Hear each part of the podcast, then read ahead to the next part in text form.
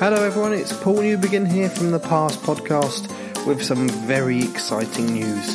I am absolutely delighted that Series 5 of the Pass Podcast is brought to you in partnership with our wonderful friends at Chef Works, who are our sponsors last time round as well. So it's great to have them back. And as you'll know, they are famous for outfitting chefs, kitchens, and front of house all around the world. Chef Works offer a collection of great uniforms, so to check out their full range, you can visit chefworks.co.uk. Thank you again to Chef Works, and it's great to be back for Series 5 of the Pass Podcast. Enjoy! It is such a pleasure to pick up with Josh Whitehead, friend of the show. Uh, he's already been on this series, so we left a bigger gap in between his full episode. Um, and he talks about obviously the Harewood Food and Drink Project, which regular listeners will know appear regularly on the show. But I think it's important to include him in his own right because he's a fantastic chef and he's somebody that you everybody should be watching out for for the future. He's only young. He's only a little baby. Over it because you're a, a lead boy. Yeah. You know what I was thinking as I was coming over here was when I realised that you're younger than me, and just thinking, not just the amount you know about cooking, but you're like me in that you obsess over it, right? And you, Oh, yeah. all the chefs you know and who's who and who's like. Yeah. Where did it all? Well, I'm a bit of a geek. I'm a bit boring, really, because I talk about it outside of work, and that's all I talk about. Yeah, know, same here. Well, yeah, that's all it is. But bit. where did it all begin? Where did the obsession? I don't know. I don't know to be honest, because I, I don't know to be honest, because I was. I remember being at school and like they did like food tech and that, and I were like, you know, convinced I was next Ramsay and all this, and I couldn't, re- you know, I couldn't cook a risotto or something like that, and it had like basmati rice in it that were crunchy and chicken were raw and. St- you know, I didn't have a clue, but like you know, when people are like, "Oh, my grandma in the kitchen" and all this, I never, I never really had that. Right. And I'm the only chef in my family as well, so there's no one, you know, I've not followed anyone to do it. I can't really remember. I, you know, I just, I've never wanted to do anything else. I've Yeah. never thought about doing anything else. But you're like me, aren't you? In that you just you research places, chefs, and you bloody know everybody as well. Every time I say who I'm interviewing, you're like, "Oh yeah, I know him. I've worked with him. I've done Yeah. this. I've done that." Like you've been done the rounds, haven't you? Yeah, I don't. Well, it's it's a bit incestual, is this industry? I think you know. what I mean, especially if you like, if you really like it and you're really passionate about it, everyone knows each other somehow. Whether they work with each other or they've eaten with each other or they've done whatever, or friend of a friend and all, and all that. You know, everyone usually knows each other. Like I say, it's all we're all incestual. But you've you've done the rounds in terms of internationally as well, haven't you? You know, quite young age, and you've been abroad eating and learning and up yeah, and down the yeah. Well, a lot of places that I've worked, you know, I've known about places I want to go, and I think, you know, it's like oh, pour, pour him and that. I think it's like a good way to learn is to go and eat at these places, you know. So I would like save wages and, you know, go to Copenhagen and whatever and eat here, or go to Spain and eat here and do this and do this. Yeah.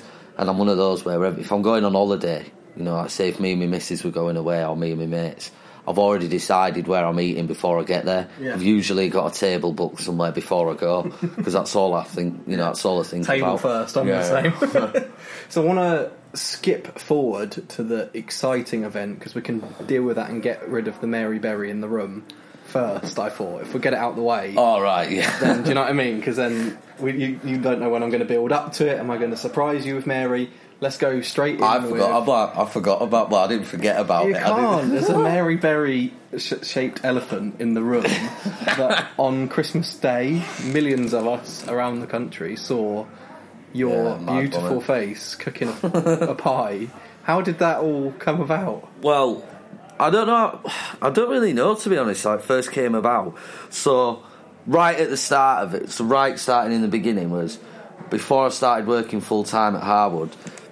The second event we did, I was looking into the history of the house and stuff like this and food. And Louis Lecomte, the chef, used to make this big Yorkshire pie thing. It was like quite a tradition. So I thought it'd be cool to do put that on the menu for this pop up. So I, I, I got in touch with Calum Franklin, sent him an email and asked him if I could do a day with him And he was like, yeah, give me a day for free. What a legend. And just taught me how to make pie all day. So I tried to get it on the menu. It didn't really work. Blah blah blah. And then I just started doing them because I wanted to. I wanted to know how to do it. So I learnt, taught myself how to do it properly, and from what I knew from Calum. And then I think Mary Berry and the production team were going to be doing a program anyway, you know, about the food and the history of the house and stuff like that. So they were doing recce's for like three weeks, four weeks, you know, get, gathering information. And they asked for a meeting with me and my boss Eddie to gain information because obviously, well, Harewood Food and Drink Project, we're going to know more about the food history and what's going on now and back then more than anyone else. Yeah. So we were just chatting away to them, and they obviously took a liking to us, and then got a phone call a Lord few. knows why. Yeah, I don't know why either. I know why would you put this prick on telly? Um, and then I got a phone call a few weeks later, and they, they just asked if I wanted to make a pie with Mary Berry. I was like, Yeah. "Well, yeah, go on then." You're not going to say no to that, yeah, are I know. you? Yeah, but yeah, well, yeah, we're mad. Like I had to jump through all these hurdles, you know, and do all this and provide all this, and I fucking hell, oh, this is mad. And then I went. I was on holiday, and they had to fly me back a day early because that was the day that they'd set to film. I was like, all right, friggin' hell. So I came back and did it, and then when I walked in and I seen our, Lord, our ladyship Mary Berry, I was like, frig. All right, oh yeah, it's real now. Yeah. But he were good though. She's ace. Yeah, and you had quite a natural rapport together, and I think you seemed to get on quite well. Yeah, yeah, she were cool. She were cool, man. I, I, I don't know. I would, the one thing I was more nervous about than anything, well, apart from nervous about cutting into the pie and it being raw in middle, but I was more nervous about like, you know, Mary Berry being a bit of an arsehole off screen. But she's not. She's even nicer off screen than she is on screen somehow. She, yeah, she were ace. It's so cool, and it's such a it's such a you thing to do in that you just kind of pop up in these like random places. I know. Well, that's kind of like. well, yeah, I've been doing that for a while. Like even way before Harewood and stuff like that. You know, I just just do random shit. Yeah. and just be like, "What? What's he doing?" like, you know, like I'm fucking. You know, did a pop up in a working men's club once. and I'm like, what, what's he? What? What are you doing there? Or, you know, just might not hear from me for ages, and I'll just appear and do something right random, and then yeah, blink, and I'm making a pie with Mary Berry. Was the MasterChef thing a bit of a whim? Did you just apply for that as a bit of? Well, that were a bet. That was a bet to do that because I bet my mate that he'd app- he wouldn't apply for it. So he said, "Well, if you do it, if I apply, you've got to do it." So I Yeah. was like, Oh, "All right." Then he went, "I bet you won't." I was like, "I bet you fucking twenty quid, I will."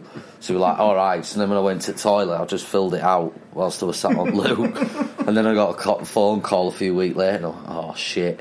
And then they rang me again and asked me for a face-to-face interview, and I'm like. Oh shit! and then they, and then they rang me and says, "Do you want to come on the show?" And I'm like, "Oh shit!" yeah, but then even then you were so you just you didn't seem phased. You were sort of No, laughing with Marcus. Well, I mean, it- like in hindsight, if I had another chance to go on, if I could do it again, I would do. Mm. You know, because I'm more, you know, I'm more mature. I've, I know more. I'm a bit more knowledgeable and stuff now. Having said that, when I did it, I had no to lose. Do you know what I mean? I were, I were really young. I were naive and inexperienced, and I just, you know, I had nothing to lose. So I was just like, you know, I'll go on. I'll be myself, and you know, if I do all right, I do all right. If I don't, I don't. Yeah.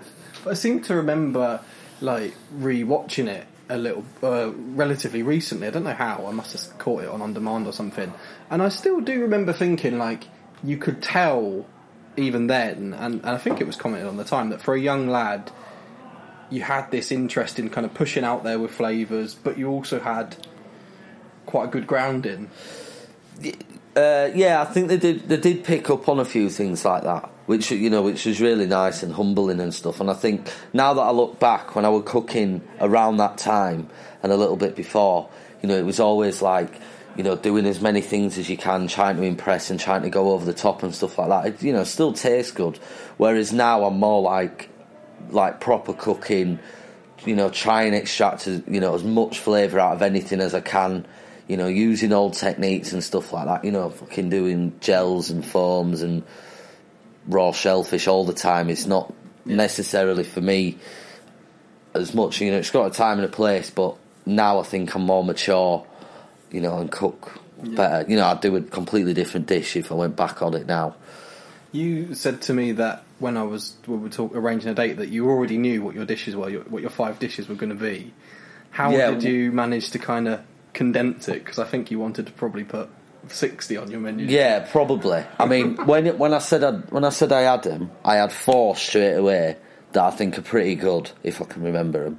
And then I, th- I didn't do the last one because I thought I'll just see what see what comes to mind first. Wing it on the day. Yeah, yeah, see what happens. Bit like MasterChef and Mary Berry, that one, isn't You're it? just a natural at winging it. aren't? Yeah, yeah. yeah. So how did you, how did you know your four straight away? Are they from restaurant trips? Are they from your career? Um, yeah, some of them are.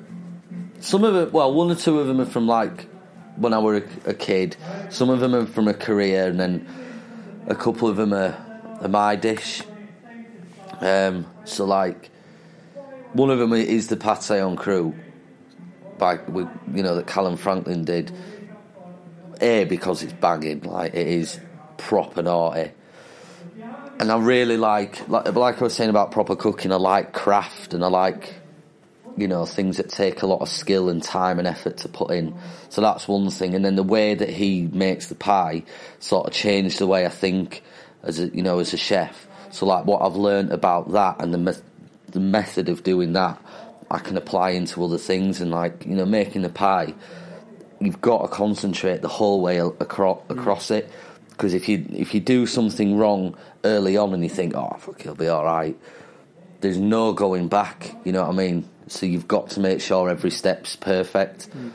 You know, so I really like that. And then thirdly, because it, you know, it had a it had a pretty massive factor in how I got on telly with Mary Berry. So that's an obvious reason why Yeah. that's a yeah. you know. could- And there is something about like what you were just saying before we put the mics live is that there's that kind of classicness to it, and but you're also able to make it modern. So you're able, you know just before we came, you were giving me the proper classic chips. The Yeah. what is it fondant? Is would that be that that one in there, oh, that Yeah. would pump pump presse Yeah, in so there. that's like really classic, and Yeah, but then you're bringing it in, right? Yeah, exactly. You can put modern spit, like I was saying with the pomme presse and stuff, and like I was saying, a new thing we made now is potatoes and stuff, and trying to like learn how to do classic potato dishes the right way, but making them specific to Harewood. It's like it's like the pies when we made them with Mary Berry. We had, you know, venison from the estate, wild ducks from the estate, rabbit from the estate. We had um, figs that we dry, we grew the figs, we dried them out, so just like dried figs, and then we make our own gin, and then we soak the figs in the gin, let them soak, chopped them up, and mixed them through. So it was like this classic French thing, really beautiful technique. But then it's like hard as fuck. We even made his own spice mix to Yeah. go through it, you know, made from various things that we could gather from the estate. So it was a Harewood pie, which is Yeah. cool as. We'll talk. We'll definitely talk about the Harewood Food and Drink Project. Obviously, hopefully, people that have listened will have heard your boss Eddie on the podcast in the past. Fingers He- crossed. he's been on there twice, I think, maybe even three times. But there is something that you just said there, and that's what I kind of think a lot about you and about what sums up Harewood. Is it? It's that doing everything from scratch. And by scratch, I mean from the absolute, like you've just alluded to, the making the gin to soak the figs to do. You know, Yeah, yeah, exactly. That's something that's quite important to you, right? Yeah, definitely. Like everything, you know, everything goes into, you know, so much goes into everything that we do. Like even with, so like, you know, we've got wild game on the estate, but we've got lamb and we've got beef. So like, we've got two breeds of beef. Some are better, you know, one breed's better for this, one breed's better for this. But like, we had a burger on the menu at Northern Monk, but that burger is made of like all that's in it is beef from our cows. That's all. That's all that goes in it, apart from some a little bit of salt and some bone marrow, some different cuts. The cows get the cows drink beer that we make, made from hops from our estate, and then we were trying, we're experimenting with the, at Northern Monk all the wasted grain that comes out of the out of the mash tun and stuff like that, taking that and the cows eat that. So that's like grassroots. That's like right from the very beginning. You know, right from the very beginning, and then ultimately when you eat this burger, it's got this beef. It's got all these processes in. It's even got onions that's cooked in that beer. You know, so it's like you eat it and it's ba- it tastes amazing, but like there's so many processes behind it that you can't. You know, you're not going to write it on a menu because you'd be writing a fucking essay. But there's so many processes in it that you can't see that we feel are massively important. Yeah, and there's something very, very relevant in what you've said there about the kind of zero or as little as you can wastage. as well. That's so on trend at the minute. Yeah, I'm, God, yeah. I mean, it's one of those where it's like it's on trend, and I'm like, oh, you, you know, it's another trend. But I just see it as like normal and something that we have to do, especially for us. Like, you know, we grow vegetables, we raise animals, and we shoot animals and stuff like that. So if we're wasting anything, s- you know, 50% of the time it's money, but the other half of the time it's like, we, you know, why, why would, I, why would we waste that? You know what I mean? Like, you know, when we get deers, for example, I'll go out on the shoot and we'll process the whole thing. Nothing of it gets wasted. We'll turn the hides into, you know, we'll tan the hides and we might wrap wooden chopping boards with it or make carpets out of it. We'll make steak knives out of the antlers. We'll make, you know, coat hangers out the antlers. We'll use all the offal. We'll use everything in it. You know, the beef, you know, you know, if we, if we, if I bought a calf now, it might take me 10 years before I can eat that cow. And it's got to go through this whole process. We've got to pay for the feed, we've got to feed it, we've got to keep after it, we've got to mo- uh, look after it, move it all the time. So why am I going to waste anything? Yeah. You know, it's just, Yeah. so rightly so, if it's now a tra- if it's now a trend and more people are thinking about waste, then banging. Yeah, I mean, I didn't mean that because sometimes when you say well, it's very trendy, that you could be derogative or Yeah, almost, but I yeah, don't yeah. mean it like No, that. no, yeah. Uh, that's what I've said to Eddie before in the past that I've always, you know, liked about Harewood. You know, is that it's it's so relevant to what's happening and it's bringing something new into Leeds, right? Yeah, yeah. I, I just think like Har- Harewood itself's got a really rich food history. You know what I mean? It, you know, it's been known for known for doing loads of different things. A massive wall garden, mulberry tree, which is quite an unusual thing. The wild meat, the beef, the cows, stuff like that. Um, so I think it's we we especially me have got a great opportunity to like showcase this you know show a side of it that not everyone would know and I think that's why the project's really good because we you know we're showing stuff off of Harewood that people like oh really just fucking you know you grow that like Harewood's food history there's a there's an old behind the wall gar- garden there's a lot of greenhouses that aren't in use at the minute but they they've got a pipe system running through them that's powered by a water boiler and what they used to do was they would uh, you burn wood chip to heat a water boiler. That water boiler would create a tropical atmosphere in these, you know, in these wall gardens. So that because of that, to be able to grow stuff like sugarcane, pineapples, lemons, peaches, grapes, figs, Yeah. all of this So really in modern, Leeds. even- You know what I mean? Yeah. All those years ago. You know what I mean? So it's got such a food, massive food history that we're like working towards every day to like get the message out there. So if people haven't heard heard about the, the project, we can we can talk about it now as soon as we're on it. Um, Eddie's, like I say, has been on the on the podcast before, but essentially, Harewood is a beautiful, stately country home and estate that people should and would have seen on Mary Berry's Christmas, as we've just been talking about. Um, and Eddie's kind of vision, I suppose, was to bring all the amazing things that can be grown, some of which that you've just alluded to, into various different food and drink things, right? So you do amazing beer, you do the gin, which every you know, which people in Yorkshire love, and it goes further beyond Yorkshire, I know.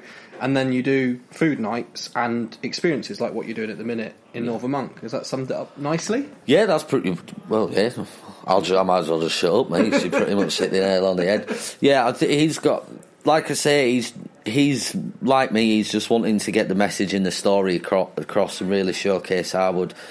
You know, we've had a we've had a mad year. Like we've expanded so much. Like I, you know, this time last year I did work full time for the project, so it's just it's expanded. So yeah, like you say, at the minute we brew our own beers. We brew some with biggest thing that we do, massive part of what we do is collaboration. So that that's like the core of the project. So like last year before last, we made four beers. Each one of those was made with a different brewery. We brewed another beer with Northern Monk. You know, they even came to the estate and picked all the hops with us. Um, we made gin that was in collaboration with Whittaker's. Before I started working full time with them, the only food events that they do would be in collaboration with me. We collaborate with the college to get students in. We've even hired an apprentice, so I've got an apprentice from the college now, which is great. You know, and we collaborate with people all the time. So, like you say, we're just trying to show off what we got, really. And like you say, you kind of came in to help run what kind of were the flagship or signature events, if you like, the hidden Harewoods, and that was when guests kind of got to explore the estate, and then you would take over a space, which I was lucky enough to go to, and you would just do an amazing night Yeah. showing off the produce, right? Yeah, so the hidden Harewoods, the whole premise of it is like hidden parts of the estate that you wouldn't go to. You know, if you went to visit Harewood, you wouldn't be able to go to these spaces. So, for example, on the first one, you would they'd, they'd pull up and then they'd walk up this road and they'd, they'd have some canapes on the brow of this hill next to an old church that overlooks the house, and then they'd get into the back of a trailer pulled by a tractor, and then they'd get driven to an old shoot lodge in the middle of a, a field full of lamb like a really tiny little cottage thing, and they'd have a few courses in there, and then they'd get driven down to this old building uh, called the Hovels, which was I don't even know what it's for actually, but it's a beautiful old building right in the middle of nowhere. They'd have a couple of courses in there, then they'd get back on the tractor, and then they'd get driven right up. Well, it's called Church Lane, but right up this hill. It's got this unbelievable view of all of North Yorkshire.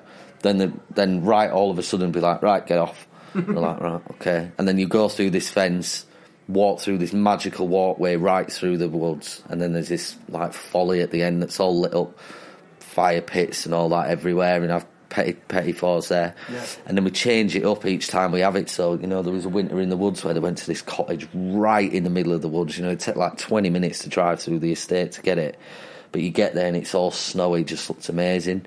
So it's just like tailored events to the seasons, but also showing areas Yeah. of the estate that you just would not ever get to see. When we went, we pulled up on a tractor and we walked through these beautiful bluebell. Oh, yeah, the bluebells of and it was yeah. so. It was just, it's just, it was unlike anything I'd ever done before. I mean, getting on a tractor is always great fun anyway. Yeah, it's right, laughing it. Yeah, see, everyone's like di- uh, different to the last one. Like the the spring one, like we had it in the old barn, if you like, you remember, and like that was that was beautiful. Anyway, it was the barn, but like the bluebell woods, that walk going through the bluebells, and like you like you saw, it was just blanketed with bluebells. It's an unusual thing, you know. It's a really really nice thing. So that's like we want to show that. Yeah. Whilst the food and the service is important, we're trying to show off the best of the estate, and we're like, right, we've got you know maybe two week window where all this ground's blanketed by bluebells. So we're like, right, let's do an event around that. Let's do that so we can show that off. Let's come back to Harewood, but let's get some more of your dishes. So, what's your second dish? Can you remember? Uh, so it's it's the first. I think it's the first dish I ever pitched to Eddie when we had when the first time we ever met when we were talking about using the estate produce and stuff like that. And so they've got so we've got mulberry trees on the estate. There's two. One of them looks like the weeping willow out of Harry Potter. It's about 150 years old. And every year when the season, we all manically pick it, pick mulberries for a few weeks to make our gin. So I was like, I'd quite like to use them, and it's like they're in short supply. So I, I managed to talk the gardener into letting me use the branches. So I made, I, he gave me some of the wood from the tree, and I made a roasted mulberry wood ice cream, nice. um, and served it with like fresh mulberries, a little bit of cucumber, and some oats and stuff like that. Really unusual, but where you know where else would you get mulberry wood?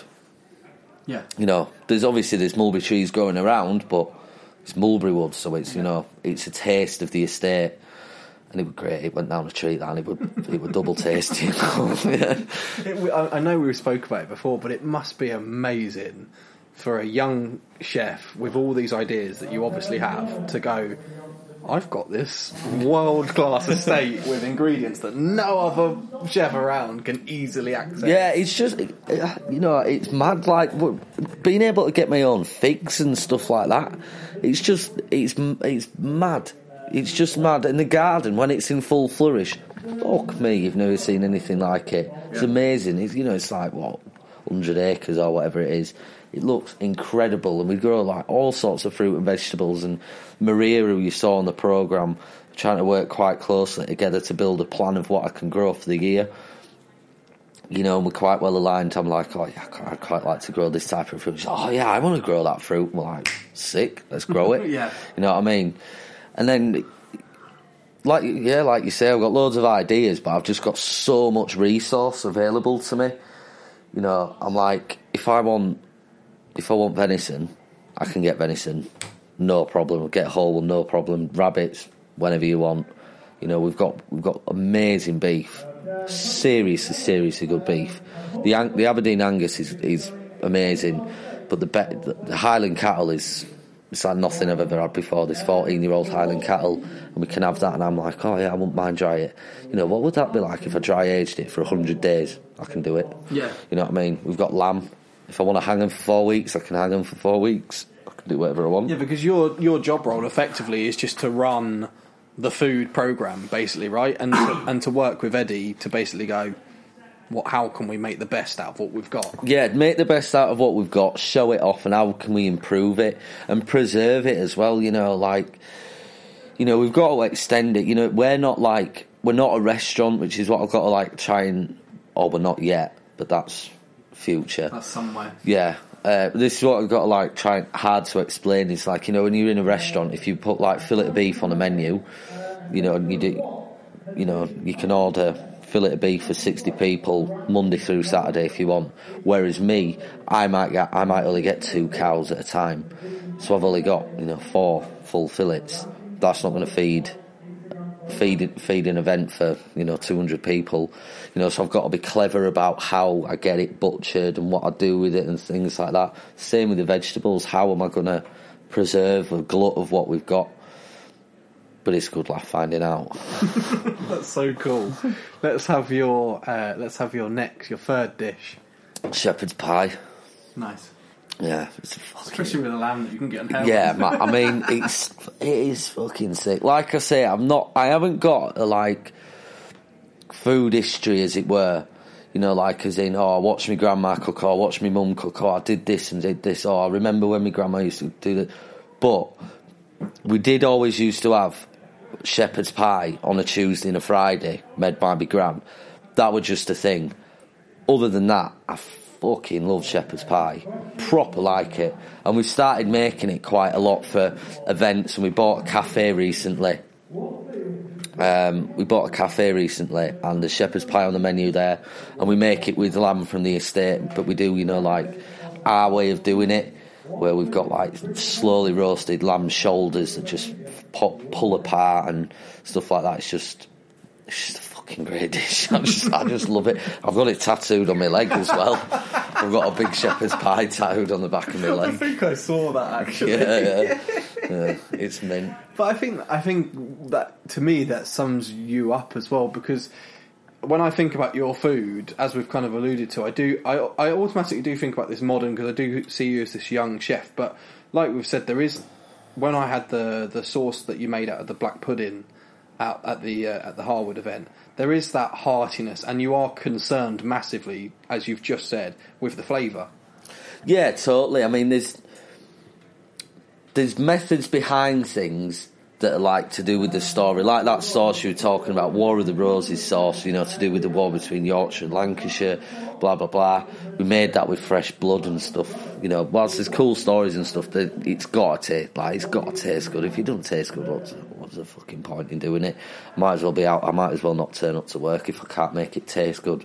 Well, sat bit I'd do time for flavour. Yeah. Sat Bains. it's right. Like it, you know, it's right. That's a like sole purpose of what we do is to get flavour. So, whilst it can be cool and trendy and interesting, it's got to taste good. Which goes back to all these methods of stuff that we do beforehand.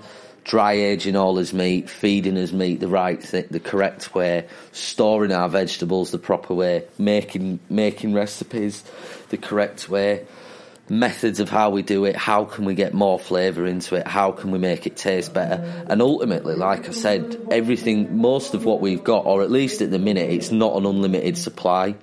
You know what I mean? We've only got limited numbers of it. So for me, whilst I've got to make things taste good anyway, for me, because I've got limited supplies of stuff, I've got to make it taste as good as it possibly can because I might not get, I might not get any beef fillet for another six months, or this is the only bit of ossobuco that I've got for eight months, you know, or you know, no one's around to help me help me do the shoot a deer, so I might not have any deer for a few weeks. So when I've got it, it's got to be shit hot. You know what I mean? Like we've just we're really low on lamb now, and we we just booked in to send off another ten.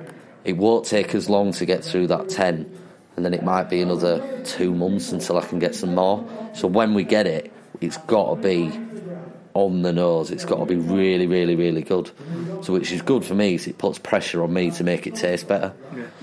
It is, it is in a way, and we've spoke about it before. It is in a way a dream job, isn't it? Really, because you kind of get to go across everything, and like you said, you're doing the pop up at the minute in Northern Monk, which probably by the time this goes out will have stopped. But there's plenty of pop ups that you're going to be planning in and around Leeds, and there will be stuff going on at Harewood as well. Yeah, lo- I mean, there's loads going on. We've got we've got a few dates set in mind for the next hidden Harewoods, and a few few bits and bobs that are going on in Leeds. I mean, if you look, you know, if you keep an eye out on his on his social media, you'll see when those things are going out. But each one of those are usually pretty different. You know, the first one, the first one was all about venison because it was the first thing I saw when I got there. So I was like, right, really want to use venison. The winter one was all about beef because they had the beef ready. So I really, really wanted to use it.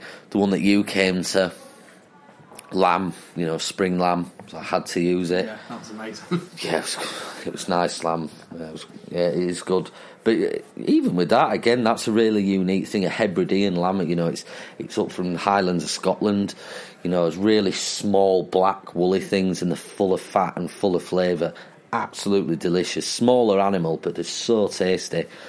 Um, we've got we've got them crossbred with some Charolais now, so they're a little bit bigger. So again, that's a really unique thing to have. You know, I don't I, I don't know where else has got a Hebridean Charolais cross, but we've got them. What would you what you've just kind of teased about the potential in the some maybe distant future of a permanent maybe Harewood Homer restaurant? Is that the way you'd like it to go? Yeah, well, well, me and Eddie were talking about it this morning, and the way that we've the way the project's expanded in le- in the well less than a year has been pretty phenomenal. Like it's been so impressive. If it carries on, if the traction carries on the way it's been going, we are going to get to a stage where we're going to need to do it because we could have an event. You know, we we could have an event every week, and we're just not we're not getting it out to enough people. Obviously, it's the ultimate goal for a chef to have to have a restaurant. Same with Eddie, we want a restaurant. We've got some ridiculous buildings on the estate, some banging buildings. If you put a restaurant in one of them, it'd be amazing. So yeah, like ultimate goal is to is to have a cup one, maybe two on the estate. You know, hopefully within five years or something like that. Amazing. Let's have your let's have your next dish. lemon tart. Uh, yeah, tarte au citron. I've had it loads of times loads of places. I remember once I had it at Elystan Street by Phil Howard. I've and, I, we were on the pass that night as well. Don't know if you made that specific tart, but I've ne- I've never ever have I eaten anything as good in my life. It's like I, it were brilliant. Easily one of the top best dishes I've ever eaten. It was just literally lemon tart, and I think I had a yogurt sorbet with it. But um, I mean, I was lucky enough to meet him after as well, and I was saying how much I love it and stuff like that. And he was just he was saying that he was he was on the pastry for a long time at, Harvey, at Harvey's under Marco, so that was you know that must be Marco's recipe. But it's just it's perfect. It's just is when it's done right, it's done right.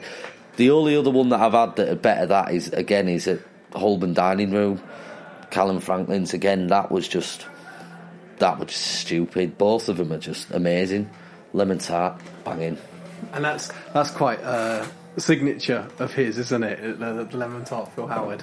Yeah, I'm, I fucking hell, I can see why. It's just so so perfect with it. Like it, you know, you, it looks so simple, but if you ever make one, you'll understand how hard they are to make. There's so many points, you know, like thickness of your pastry, right angle of the pastry, is it poked correctly, is it cooked correctly, you know.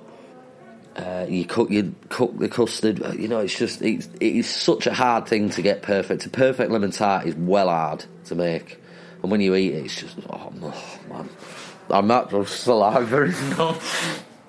It, it, it strikes me that to to know as much about the food as you do, do you, is every spare moment that you have just spent developing a dish, thinking of a dish?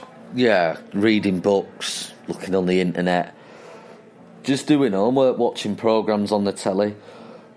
You know, I'm even when I go on holiday, like I'm, I ne- I'm not like I never. I can't remember when I've ever sat round a pool with a book and, and read in the sun. I'm just. I don't go on holiday for that. I, wherever I go, whatever type of holiday I go on, it's always I'll always eat. I'll always research and do things like that. I went to Asia for three months solely to eat. You know what I mean? And just learn, learn, learn, learn, learn, learn.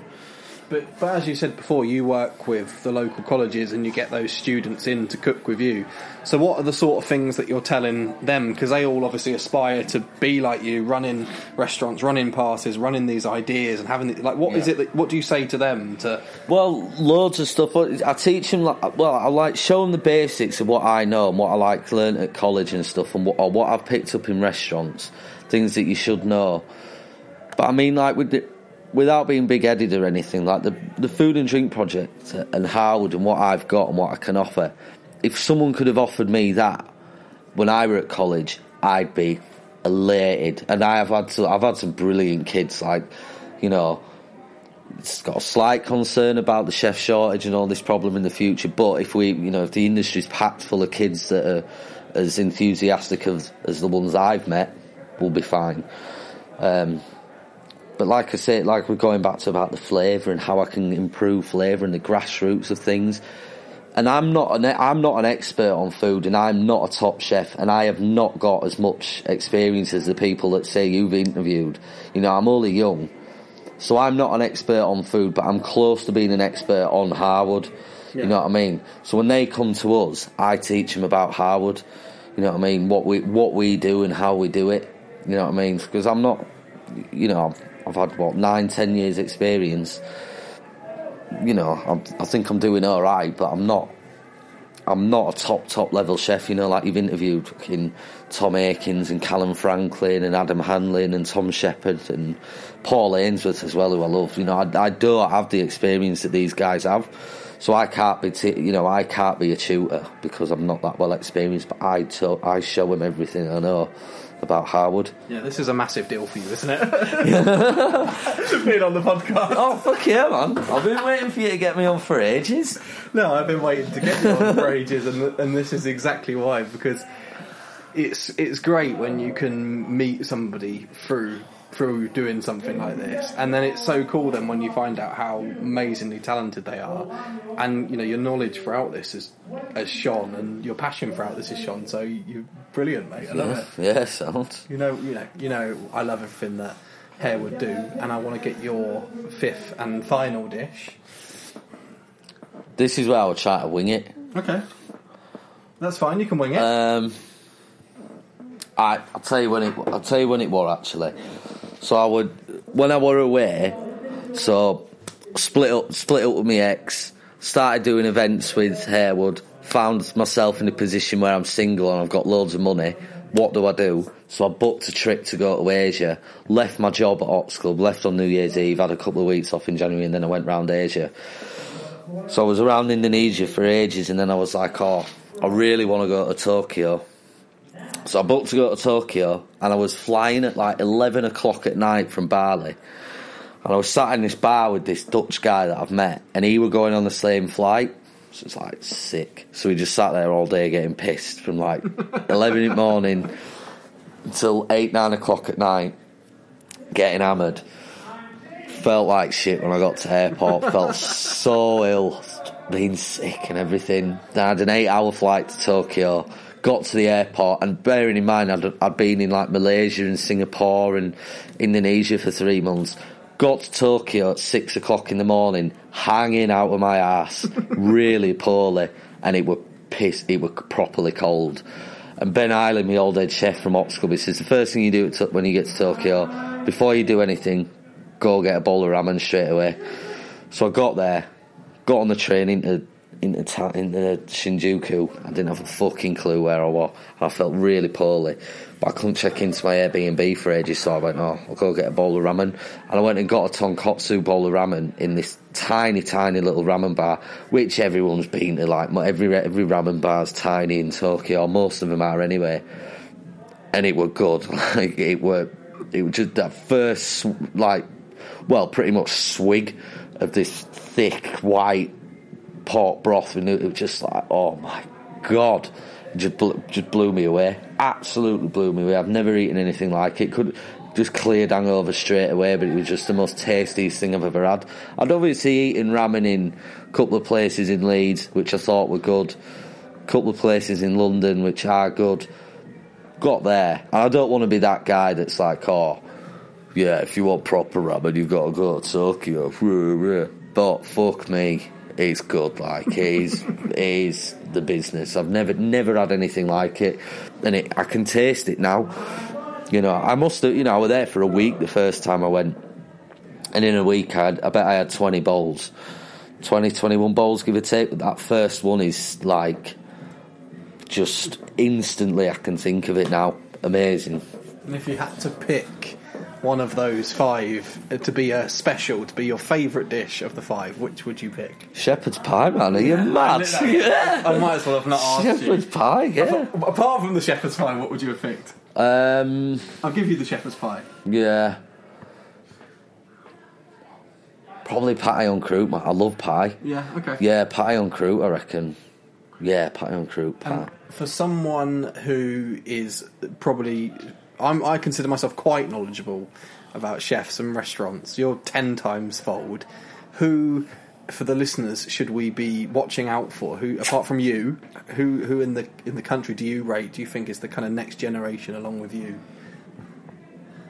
Well, I wouldn't put them along with me because they're definitely better than me. Le- Leeds lad, eh, Tom Spenceley, is the head chef at Kitchen Table, Bubble Dogs, just been awarded two Michelin stars. But that guy is shit hot. Leeds lad, so I've got to got to give him his dues. Uh, I'm sure Alex Bond, you know Alex Bond owns owns Alchemilla restaurant in Nottingham. If they don't get a Michelin star within the next year or two, I'll hang up my whites. Um, there's quite a lot of names running around my head. That's the hard. That's the hard thing. That I might. Two's- I might. I, yeah, I might shut up because Yeah, if I no. say anything else, I might offend a few No, two, two's good. I've been trying to get well, trying to get both on the podcast actually. So hopefully at some point both of those might feature. Yeah, either or of them. I mean, Bond. You know, Bond is mental. He's ace. Absolutely love him. It's a good restaurant there, have you oh, it's, yeah, it's brilliant. Me, me and Ryan went um, probably like the second or third service, and I've done a couple of pop ups with Alex in the past. You know, like he came to where I worked, and I helped him out on one of his, and and stuff like that. And we've known each other for a lot of years, but he's just he's such a good chef, man. Honestly, like I've learned quite a lot from him. Like just working with him, he's such a ta- such a talented guy. You know, his his restaurant's fucking amazing. He's worked in some brilliant places. His food tastes ridiculously good. There's no way. There's no way he can't get a Michelin star. There's just no. There's no way. That's high praise. Mate, there's no way. Like he, he's not gonna. He's not the kind of person to open a restaurant to get a Michelin star. That's not his sole purpose of opening a restaurant. You know, he's a cook. He's a good chef. You know, he wants to cook good food for people. But there's no way that you can have a restaurant as beautiful as it is. You've seen it. There's no way you can have a restaurant that's that good looking, serve food that's that tasty, have a drink, you know, a, a, bar and a drink, you know, drinks that good and service that good without getting a Michelin star. No fucking way. No way. I need to try and bring it back onto you so we can we can end on you rather than you bigging up another chef. But Yeah, then, fuck off, Bombay. but then, seeing as you just said about collaboration, that might be that's quite nice because you are very collaborative. Yeah, well, like, like I say, that's the that's the core of what we do. I'd love to, you know, I'd love to get these people down. You know, I'd, I ain't cooked with Bondi for ages. I ain't cooked with Tom Spencer before. I hope he's I hope he's listening to this. Somehow we'll get it to him. Um, but yeah, we you know we collaborate with people. That's what that's what we do, and you know without being arrogant or anything like that. It's particularly when we get this. You know, we're in the middle of doing a few like renovation projects and building new kitchens and stuff like that. So particularly when we've got this plush new kitchen to offer, without sounding arrogant, the environment of Harewood. It's pretty desirable, you know what I mean. If if someone asked me to go and do a pop up there, I'd do it. You know what I mean. It's just it's, it's fucking amazing. It's absolutely beautiful. Why would you not want to cook there? Well, I think your future and the project's future is massively exciting, and the project is all the richer for having you as the you know the head chef, the running of the the what is, what is your title? What's your job role? Head of everything. Um, well, I don't, I don't know. I don't know. human how, being. You know what I mean? That's just what everyone else calls me. But it's, it's all the Well, it's, yeah, I don't know how I've managed to sw- I've managed to swing it at my age, but my title is executive chef of Yeah. Harewood Food and Drink Project. so it's all the better for having you there. I just I just say full time legend, full time uh, Bantosaurus. Brontosaurus Rex. Uh, and just hero, I love you so much. Thank you so much for doing the podcast. My podcast. pleasure. It's about bloody time. Cheers, mate. Nice one.